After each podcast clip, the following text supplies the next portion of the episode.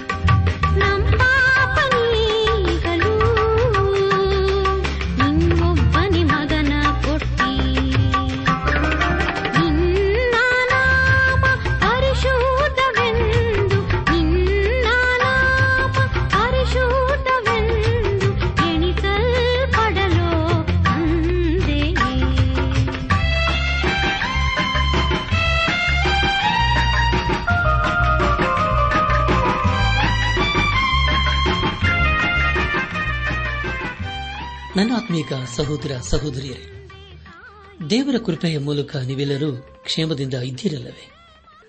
ದೇವರ ವಾಕ್ಯವನ್ನು ಧ್ಯಾನ ಮಾಡುವ ಮುನ್ನ ನಿಮ್ಮ ನಿಮ್ಮ ಸತ್ಯವೇದ ಪೆನ್ ಪುಸ್ತಕದೊಂದಿಗೆ ಸಿದ್ದರಾಗಿದ್ದರೆಂಬುದಾಗಿ ನಾನು ನಂಬುತ್ತೇನೆ. ಕಳೆದ ಕಾರ್ಯಕ್ರಮದಲ್ಲಿ ನಾವು ಯಶ ಪ್ರವಾದನೆ ಗ್ರಂಥದ ನಲವತ್ತೈದು ಹಾಗೂ ನಲವತ್ತಾರನೇ ಅಧ್ಯಾಯಗಳನ್ನು ಧ್ಯಾನ ಮಾಡಿಕೊಂಡು ಅದರ ಮೂಲಕ ನಮ್ಮ ನಿಜ ಜೀವಿತಕ್ಕೆ ಬೇಕಾದ ಅನೇಕ ಆತ್ಮೀಕ ಪಾಠಗಳನ್ನು ಕಲಿತುಕೊಂಡು ಅನೇಕ ರೀತಿಯಲ್ಲಿ ಆಶೀರ್ವಿಸಲ್ಪಟ್ಟಿದ್ದೇವೆ. ಇದೆಲ್ಲ ದೇವರ ಮಹಾ ಕೃಪೆಯಾಗಿದೆ. ಸಹಾಯವಾಗಿದೆ.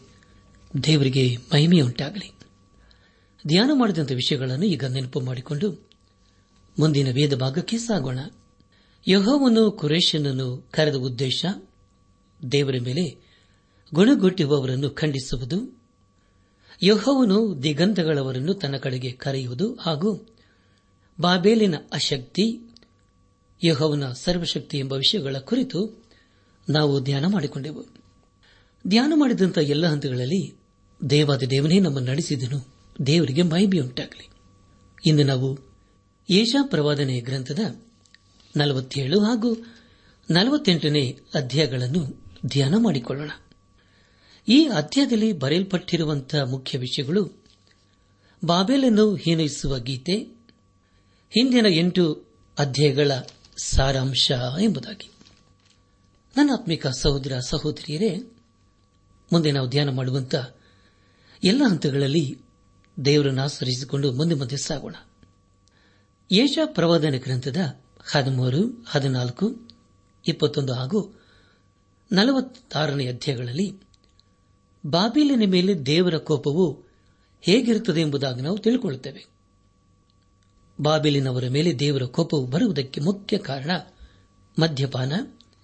ಆಗ ಅವರು ದೇವರು ಅಸಹ್ಯಪಡುವ ಆರಾಧನೆಯನ್ನು ಮಾಡಿ ದೇವರ ಕೋಪಕ್ಕೂ ನ್ಯಾಯ ತಿರುಪಿಗೂ ಗುರಿಯಾದರು. ಈ ಕಾರಣದಿಂದ ಆ ದೇಶವು ಸಂಪೂರ್ಣವಾಗಿ ಬಿದ್ದು ಹೋಯಿತು ಬಾಬಿಲು ಕೊನೆಗೆ ಕ್ರಿಸ್ತ ವಿರೋಧಿಯಾಗುವಂತಹ ಸಾಧ್ಯತೆ ಇದೆ. ಪ್ರಿಯರ, ಈ ದಿವಸಗಳಲ್ಲಿ ನಾವು ನೋಡುವಾಗ ಅನೇಕರ ಸ್ಥಿತಿಯು ಬಾಬಿಲಿನ ಹಾಗೆ ಇದೆಯಲ್ಲವೇ ಯೇಷ ಪ್ರವಾದನೆ ಗ್ರಂಥ ನಲವತ್ತೇಳನೇ ಅಧ್ಯಾಯ. ಮೊದಲನೇ ವಚನದಲ್ಲಿ ಹೀಗೆ ಓದುತ್ತೇವೆ. ಯುವತಿಯೇ, ಬಾಬಿಲ್ ಪುರಿಯೇ ಕೆಳಕಿಳಿದು ಧೂಳಲ್ಲಿ ಕೂತ್ಕೋ. ಕಸ್ತಿಯರ ನಗರಿಯೇ, ಸಿಂಹಾಸನ ರೈತಳಾಗಿ ನೆಲದ ಮೇಲೆ ಕುಕ್ಕರಿಸು. ನೀನು ಇನ್ನು ಕೋಮಲೆ, ಸುಕುಮಾರ ಎಂದು ಎನ್ನಿಸಿಕೊಳ್ಳೆ ಎಂಬುದಾಗಿ. ನನ್ನಾತ್ಮಿಕ ಸಹೋದರ ಸಹೋದರಿಯರೇ, ದಯಮಾಡಿ ಗಮನಿಸಿ ಇಲ್ಲಿ ದೇವರು ಬಾಬೆಲಿಗೆ, ನೀನು ಕೆಳಗೆ ಇಳಿದು ಧೂಳಲ್ಲಿ ಕುಳಿತುಕೋ ಎಂಬುದಾಗಿ ಹೇಳುತ್ತಿದ್ದಾನೆ. ದೇವರು ಬಾಬೆಲಿಗೆ ಹೇಳುವ ವಿಷಯವು ಅದು ಸರಿಯಾಗೇ ಇದೆ. ಯೇಸು ಕ್ರಿಸ್ತನು ಸಮುದ್ರವನ್ನು ಇದೇ ರೀತಿಯಾಗಿ ಗದರಿಸಿದನು. ಯೇಸು ಕ್ರಿಸ್ತನು ಬಿರುಗಾಳಿಗೂ ಹಾಗೂ ಸಮುದ್ರಕ್ಕೆ ಹೇಳಿದನೆಂದರೆ ಮಾರಿಯಬೇಡ, ಸುಮ್ಮನಿರು ಎಂಬುದಾಗಿ. ಪ್ರಿಯ ದೇವಜನರೇ, ಅದೇ ರೀತಿಯಲ್ಲಿ ದೇವರು ಬಾಬಿಲಿಗೆ ಹೇಳುತ್ತಾ ಇದ್ದಾನೆ. ಬಾಬಿಲನ್ನು ಯಾರೂ ಆಕ್ರಮಿಸಿಲ್ಲ. ಆದರೆ ದೇವರು ಬಾಬಿಲಿನ ಕುರಿತು ಎರಡನೇ ವಚನದಲ್ಲಿ ಹೇಳುವುದೇನೆಂದರೆ, ಬೀಸುವ ಕಲ್ಲನ್ನು ಹಿಡಿದು ಹಿಟ್ಟು ಬೀಸು, ಮುಸುಕನ್ನು ತೆಗೆದುಹಾಕಿ ಈಜಾಡುವ ನೆರಿಗೆಯನ್ನು ಹರಿದು ಬಿಟ್ಟು ಬೆತ್ತಲೆ ಕಾಲಾಗಿ ಹೊಳೆಗಳನ್ನು ಹಾದು ಹೋಗು ಎಂಬುದಾಗಿ.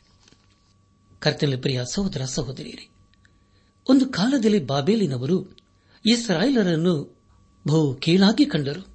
ಆದರೆ ಕಾಲವು ಬದಲಾದ ಹಾಗೆಲ್ಲ ಪರಿಸ್ಥಿತಿಯು ಬದಲಾಯಿತು. ಬಾಬೇಲಿನವರು ದಿನೇ ದಿನೇ ಹಾಳಾದರು. ನಮ್ಮ ಧ್ಯಾನವನ್ನು ಮುಂದುವರೆಸಿ ಯೇಷ ಪ್ರವಾದನೆ ಗ್ರಂಥ ನಲವತ್ತೇಳನೇ ಅಧ್ಯಾಯ. ಮೂರನೇ ವಚನವನ್ನು ಓದುವಾಗ, ನಿನ್ನ ಮಾನವ ಬಯಲಿಗೆ ಬಿದ್ದು ನೀನು ನಾಚಿಕೆಗೀಡಾಗುವೆ. ನಾನು ಯಾರನ್ನು ಕರುಣಿಸದೆ ಮೈಯ ತೀರಿಸುವೆನು ಎಂಬುದಾಗಿ. ಪ್ರಿಯ ಸಹೋದರ ಸಹೋದರಿಯರೇ, ಆದರೆ ದೇವರು ಇಸ್ರಾಲರನ್ನು ಬಾಬೇಲಿನವರ ಕೈಯಿಂದ ಬೆಳೆಸಿದನು. ಅದು ನಮ್ಮೆಲ್ಲರಿಗೂ ಚೆನ್ನಾಗಿ ಗೊತ್ತಿದೆ ಅಲ್ಲವೇ? ಯೇಜ ಪ್ರವಾದನ ಗ್ರಂಥ ನಲವತ್ತೇಳನೇ ಅಧ್ಯಾಯ. ಆರನೇ ವಚನದಲ್ಲಿ ಹೀಗೆ ಓದುತ್ತೇವೆ. ನಾನು ನನ್ನ ಜನರ ಮೇಲೆ ರೋಷಗೊಂಡು ಅವರನ್ನು ನಿನ್ನ ಕೈವಶ ಮಾಡಿ ನನ್ನ ಸ್ವಾಸ್ಥ್ಯವನ್ನು ಹೊಲಗಡಿಸಿದನು. ನೀನು ಅವರನ್ನು ಹೇಗೂ ಕರುಣಿಸದೆ ಮುದುಕರ ಮೇಲೆಯೂ ಬಹುಭಾರವಾದ ನೊಗವನ್ನು ಹೊರಿಸಿದಿ ಎಂಬುದಾಗಿ. ಪ್ರಿಯರೇ, ಬಾಬೇಲಿನವರು ಇಸ್ರಾಲರನ್ನು ಸರಿಯಾಗಿ ಕೊಂಡುಹೊಯ್ದರು. ಅದಕ್ಕೆ ಕಾರಣ, ಬಾಬೇಲಿನವರು ಇಸ್ರಾಲರಿಗಿಂತಲೂ ಬಲವಂತರು ಎಂದಲ್ಲ. ಆದರೆ ಬಾಬೇಲಿನವರಿಗೆ ಹೀಗೆ ಮಾಡಲು ದೇವರೇ ಅವಕಾಶ ಕೊಟ್ಟನು. ಅದೇ ದೇವರು ಒಂದು ದಿನ ಇಸ್ರಾಲರನ್ನು ಬಾಬೇಲಿನವರಿಂದ ಬೆಳೆಸುತ್ತಾನೆ. ಆದರೆ ಇಸ್ರಾಲರು ಮತ್ತೆ ಪಾಪವನ್ನು ಮಾಡಿ ದೇವರ ಕೊಪ್ಪಕ್ಕೆ ಗುರಿಯಾಗುತ್ತಾರೆ. ದೇವರು ತನ್ನ ಸ್ವಂತ ಜನರಿಗೆ ನ್ಯಾಯ ತೀರಿಸಲಿದ್ದಾನೆ. ಅದೇ ಪ್ರವಾದನೆಯ ಕುರಿತು ನಾವು ಹಬಕುಕನ ಪ್ರವಾದನೆಯಲ್ಲಿ ಓದುತ್ತೇವೆ. ನಮ್ಮ ಧ್ಯಾನವನ್ನು ಮುಂದುವರೆಸಿ ಯೇಷ ಪ್ರವಾದನೆ ಗ್ರಂಥ ನಲವತ್ತೇಳನೇ ಅಧ್ಯಾಯ. ಏಳನೇ ವಚನವನ್ನು ಓದುವಾಗ ನಾನು ಶಾಶ್ವತ ರಾಣಿ ಎಂದು ನೀನು ಅಂದುಕೊಂಡು ಅವರ ಹಿಂಸೆಗಳನ್ನು ಮನಸ್ಸಿಗೆ ತಾರದೆ ಅವುಗಳಿಂದ ನಿನಗಾಗುವ ಪರಿಣಾಮವನ್ನು ನೆನೆಸಿಕೊಳ್ಳಲಿಲ್ಲ ಎಂಬುದಾಗಿ. ಪ್ರಿಯ ಸಹೋದರ ಸಹೋದರಿಯರೇ, ದೇವರ ಈ ದಂಡಿಸುವಾಗ ಬೈಬೇಲಿನವರು ಅಪಾರ್ಥ ಮಾಡಿಕೊಂಡು ನಮ್ಮ ಬಲಶಕ್ತಿಯಿಂದ ಈ ಸ್ಥಳರ ಮೇಲೆ ಅಧಿಕಾರ ನಡೆಸುತ್ತಾ ಇದ್ದೇವೆ ಎಂಬುದಾಗಿ ಅವರು ಅಂದುಕೊಂಡರು. ಆದರೆ ಅದು ದೇವರ ಉದ್ದೇಶವಾಗಿರಲಿಲ್ಲ. ಎಂಟನೇ ವಚನದಲ್ಲಿ ಹೀಗೆ ಓದುತ್ತೇವೆ. ನಾನೇ ಇರುವವಳು, ನನ್ನ ಹೊರತು ಇನ್ನು ಯಾರೂ ಇಲ್ಲ.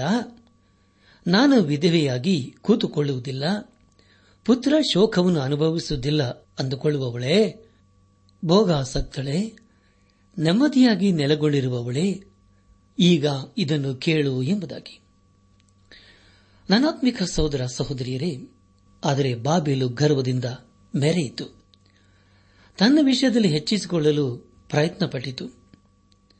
ಅರಸನಾದ ನೆಬಕತ್ ನೇಚರನು ಬಾಬೆಲನ್ನು ಕಂಡು, ಅದು ಎಷ್ಟು ಸುಂದರ ನಗರ ಎಂಬುದಾಗಿ ಅಂದುಕೊಂಡನೇ ವಿನಃ ದೇವರ ವಿಷಯದಲ್ಲಿ ಹೆಚ್ಚಳ ಪಡಲಿಲ್ಲ ಆದರೆ ದೇವರು ಅವನನ್ನು ಅಲ್ಲಿಂದ ಹೊರಡಿಸಿ, ಒಂದು ಪ್ರಾಣಿಯಂತೆ ಹುಲ್ಲನ್ನು ತಿನ್ನುವಂತೆ ಮಾಡುತ್ತಾನೆ. ಅನೇಕ ವರ್ಷಗಳು ಅವನು ಒಂದು ಪ್ರಾಣಿಯಾಗಿ ಬದುಕಿದನು. ಇದಕ್ಕೆ ಕಾರಣ ದೇವರ ನ್ಯಾಯ ತೀರ್ಪಾಗಿತ್ತು.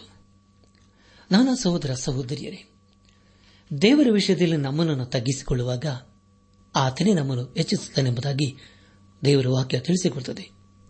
ಮುಂದೆ ನಾವು ಬಾಬೆಲು ಹೇಗೆ ಹಾಳಾಗುತ್ತದೆ ಎಂಬುದಾಗಿ ತಿಳಿದುಕೊಳ್ಳಲಿದ್ದೇವೆ.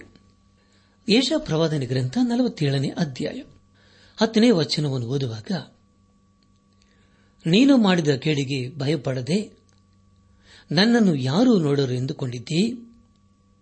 ನಿನ್ನ ಜ್ಞಾನ ವಿವೇಕಗಳು ನಿನ್ನನ್ನು ಸೊಟ್ಟೆಗೆ ತಿರುಗಿಸಿದ್ದರಿಂದ ನಾನೇ ಇರುವವಳು. ನನ್ನ ಹೊರತು ಇನ್ನು ಯಾರು ಇಲ್ಲವೆಂದು ಯೋಚಿಸಿಕೊಂಡಿದ್ದೆ ಎಂಬುದಾಗಿ. ಪ್ರಿಯರೇ, ಯಾವುದೇ ದೇಶವಾಗಲಿ ಅಥವಾ ವ್ಯಕ್ತಿಯಾಗಲಿ ತಮ್ಮನ್ನು ತಾವು ಹೆಚ್ಚಿಸಿಕೊಳ್ಳುವುದಕ್ಕೆ ಪ್ರಯತ್ನಪಟ್ಟರೆ ಆಗ ಅವನತಿ ಪ್ರಾರಂಭವಾಗುತ್ತದೆ. ಈ ಲೋಕದಲ್ಲಿ ಅನೇಕರು ಅನೇಕ ರೀತಿಯಲ್ಲಿ ಸಂಪತ್ತನ್ನು ಸಂಪಾದನೆ ಮಾಡಿಕೊಳ್ಳುತ್ತಾರೆ. ಆದರೆ ಅದೆಲ್ಲವೂ ಅನೈತಿಕತೆಯಿಂದ ಬಂದಿರುತ್ತದೆ. ಆದರೆ ದೇವರು ಎಲ್ಲವನ್ನೂ ನೋಡುತ್ತಾನೆ. ಹಾಗೂ ಅದಕ್ಕೆ ತನ್ನ ನ್ಯಾಯ ತೀರ್ಪನ್ನು ಬರಮಾಡುತ್ತಾನೆ. ಯೇಷ ಪ್ರವಾದನೆ ಗ್ರಂಥ ನಲವತ್ತೇಳನೇ ಅಧ್ಯಾಯ. ಹನ್ನೆರಡನೇ ವಚನವನ್ನು ಓದುವಾಗ, ಎದ್ದು ನಿಲ್ಲು, ನೀನು ಬಾಲ್ಯಭ್ಯ ಪ್ರಯಾಸಪಟ್ಟು ಅಭ್ಯಾಸಿಸಿರುವ ನಿನ್ನ ಮಂತ್ರ ತಂತ್ರಗಳನ್ನು, ಲೆಕ್ಕವಿಲ್ಲದ ನಿನ್ನ ಮಾಟಗಳನ್ನು ಪ್ರಯೋಗಿಸು.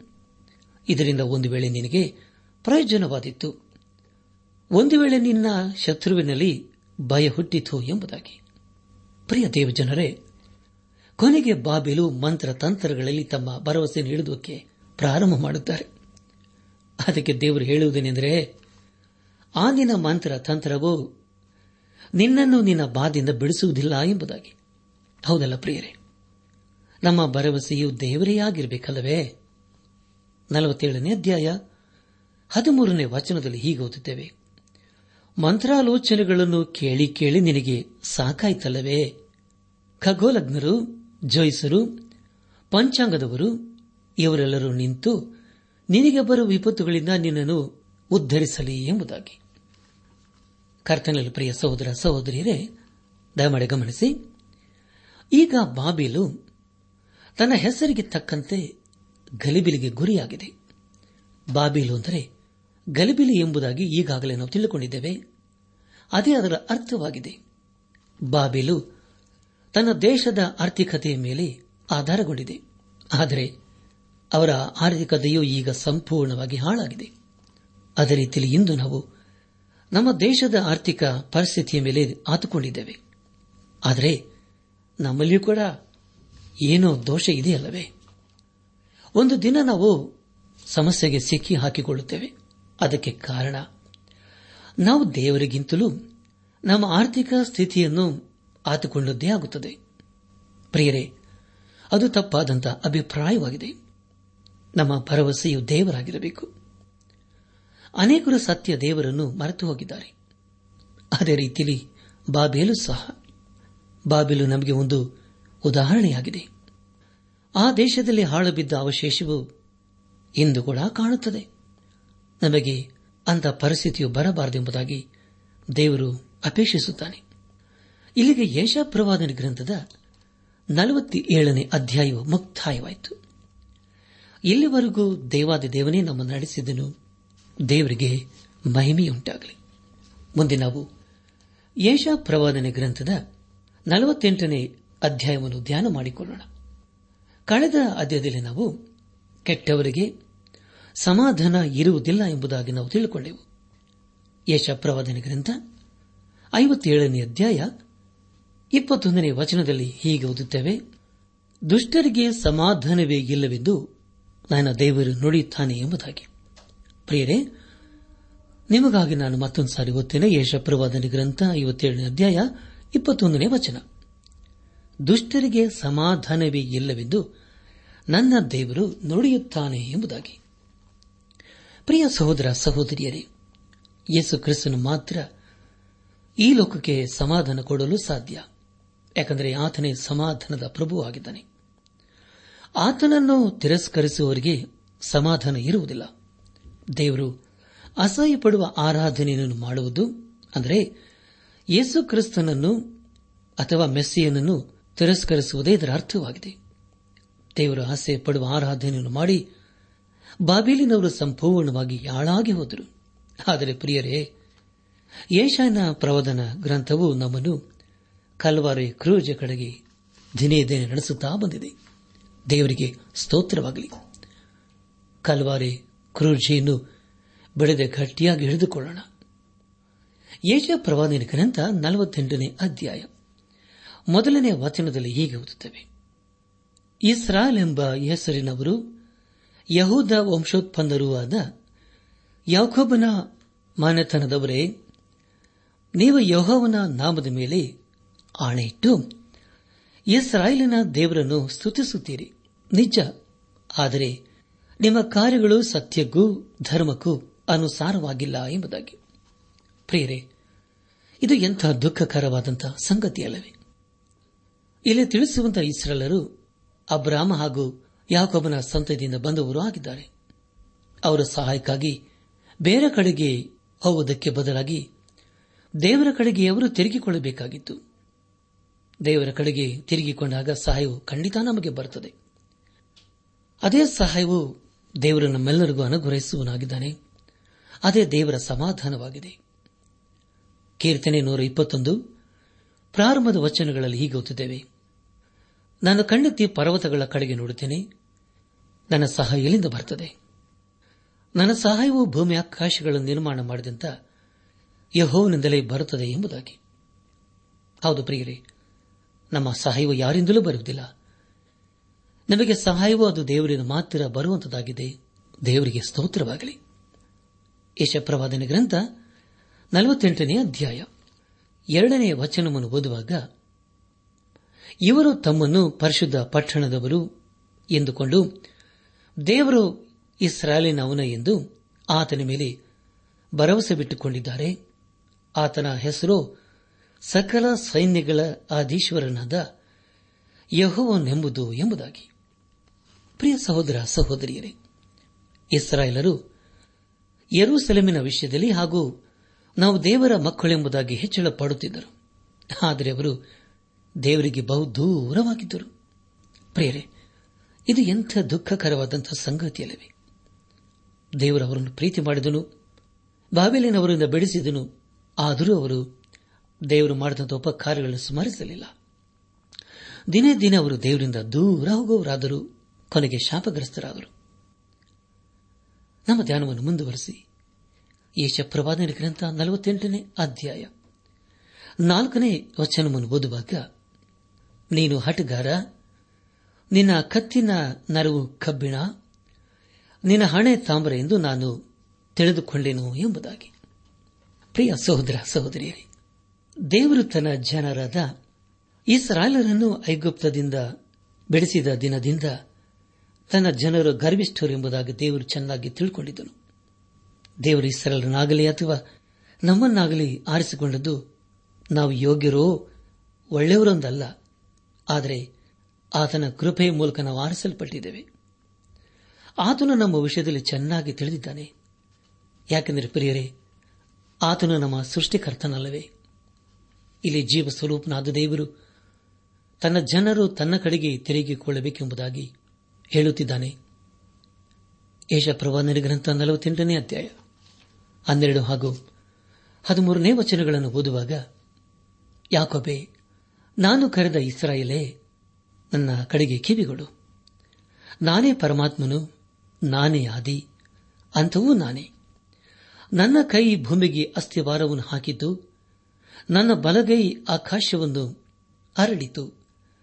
ನಾನು ಕರೆದ ಕೂಡಲೇ ಅವೆರಡೂ ಸಿದ್ಧವಾಗಿ ನಿಲ್ಲುವುವು ಎಂಬುದಾಗಿ.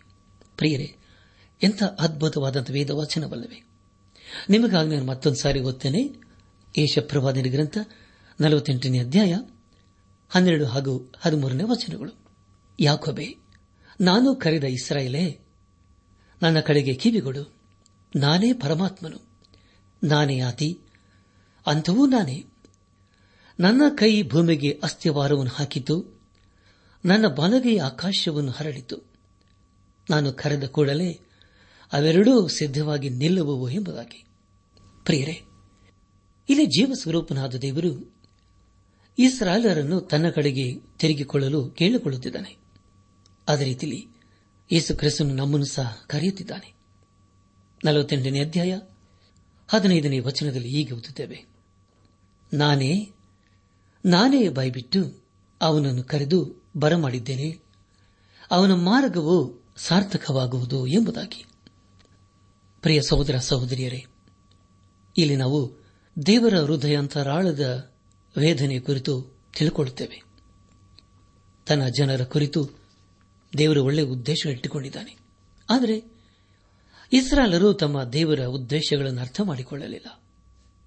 ಅದಕ್ಕೆ ಬದಲಾಗಿ ಆತನಿಂದ ದೂರ ದೂರ ಹೋಗುವರಾದರು ನಮ್ಮ ಧ್ಯಾನವನ್ನು ಮುಂದುವರೆಸಿ ಏಷಪ್ರವಾದನೆ ಗ್ರಂಥ ನಲವತ್ತೆಂಟನೇ ಅಧ್ಯಾಯ ಹದಿನಾರನೇ ವಚನವನ್ನು ಓದುವಾಗ, ನನ್ನ ಬಳಿಗೆ ಬಂದು ಇದನ್ನು ಕೇಳಿರಿ.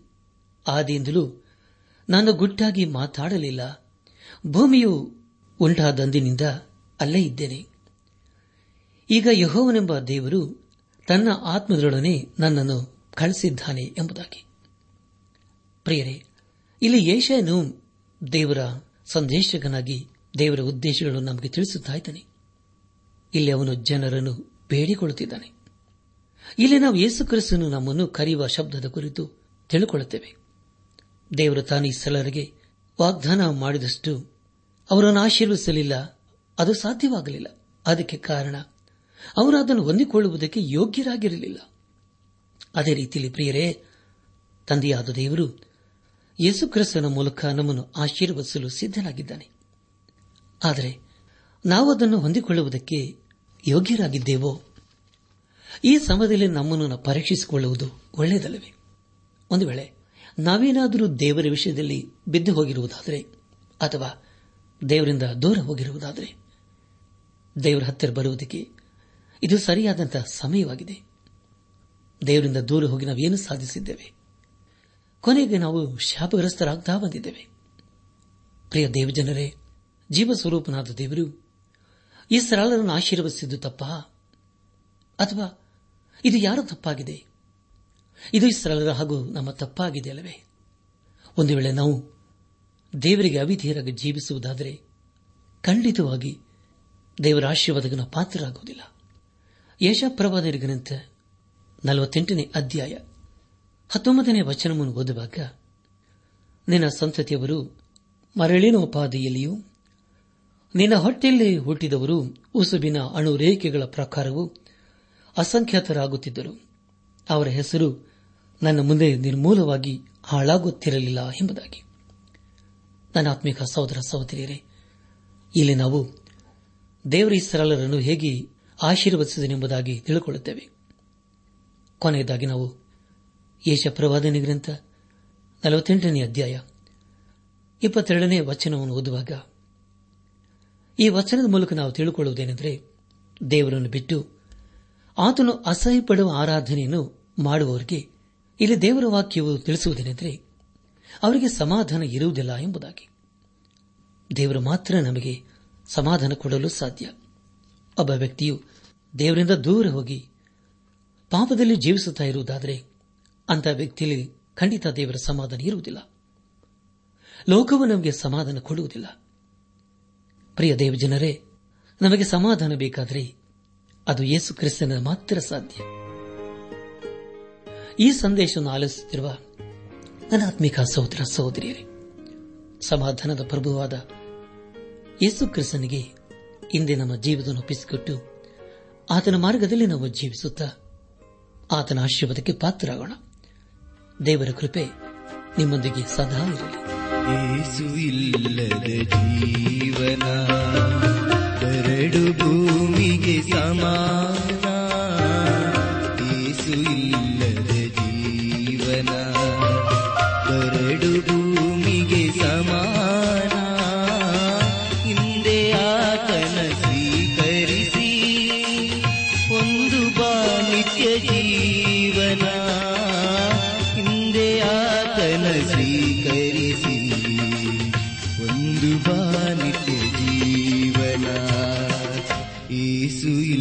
ಇಲ್ಲದ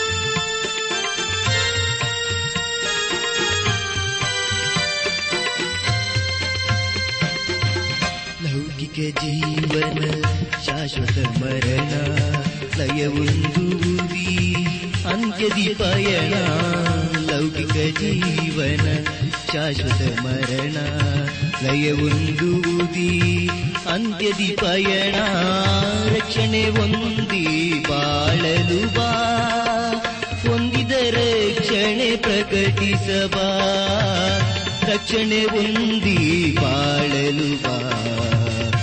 ಹೊಂದಿದ ರಕ್ಷಣೆ ಪ್ರಕಟಿಸಬ ಎಂದು ಯೇಸು ಕರೆಯುತ್ತಾನೆ. ನನ್ನ ಆತ್ಮೀಕ ಸಹೋದರ ಸಹೋದರಿಯರೇ, ಇಂದು ದೇವರು ನಮಗೆ ಕೊಡುವ ವಾಗ್ದಾನ, ಸರ್ವಶಕ್ತನಾದ ದೇವರು, ಕನಿಕರವುಳ್ಳ ತಂದೆಯು ಸಕಲ ವಿಧವಾಗಿ ಸಂತೈಸುವ ದೇವರು ಆಗಿದ್ದು, ನಮಗೆ ಸಂಭವಿಸುವ ಎಲ್ಲಾ ಸಂಕಟಗಳಲ್ಲಿ ನಮ್ಮನ್ನು ಸಂತೈಸುತ್ತಾನೆ. ಕೊರಿಂತ ಸಭೆಗೆ ಬರೆದ ಎರಡನೇ ಪತ್ರಿಕೆ, ಮೊದಲನೇ ಅಧ್ಯಾಯ, ಮೂರನೇ ವಚನ.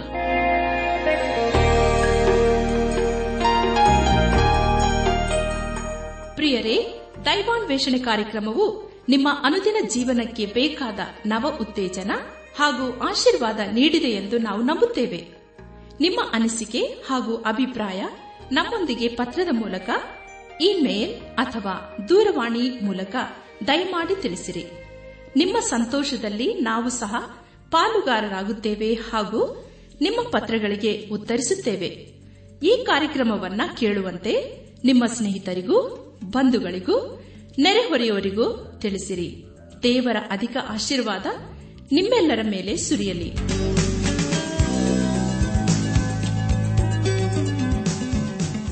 ನಮ್ಮ ವಿಳಾಸ ದೈವಾನ್ ವೇಷಣೆ ಟ್ರಾನ್ಸ್ ವರ್ಲ್ಡ್ ರೇಡಿಯೋ, ಇಂಡಿಯಾ, ಟಪಾಲು ಪೆಟ್ಟಿಗೆ, ನಾಲ್ಕು ಮೂರು, ಎರಡು ಸೊನ್ನೆ, ಬೆಂಗಳೂರು, ನಲವತ್ಮೂರು. ದೈವಾನ್ ವೇಷಣೆ Trans World Radio, India, post box four three two zero, Bangalore forty three. ದೂರವಾಣಿ ಸಂಖ್ಯೆ ಒಂಬತ್ತು ಎಂಟು ನಾಲ್ಕು ಐದು ಆರು, ಒಂದು ಆರು, ನಾಲ್ಕು ಒಂದು ಎರಡು. ನಮ್ಮ ಇಮೇಲ್ ವಿಳಾಸ Kannada TTB at radio eight eight two dot com ನಮಸ್ಕಾರ, ಪ್ರಿಯರೇ.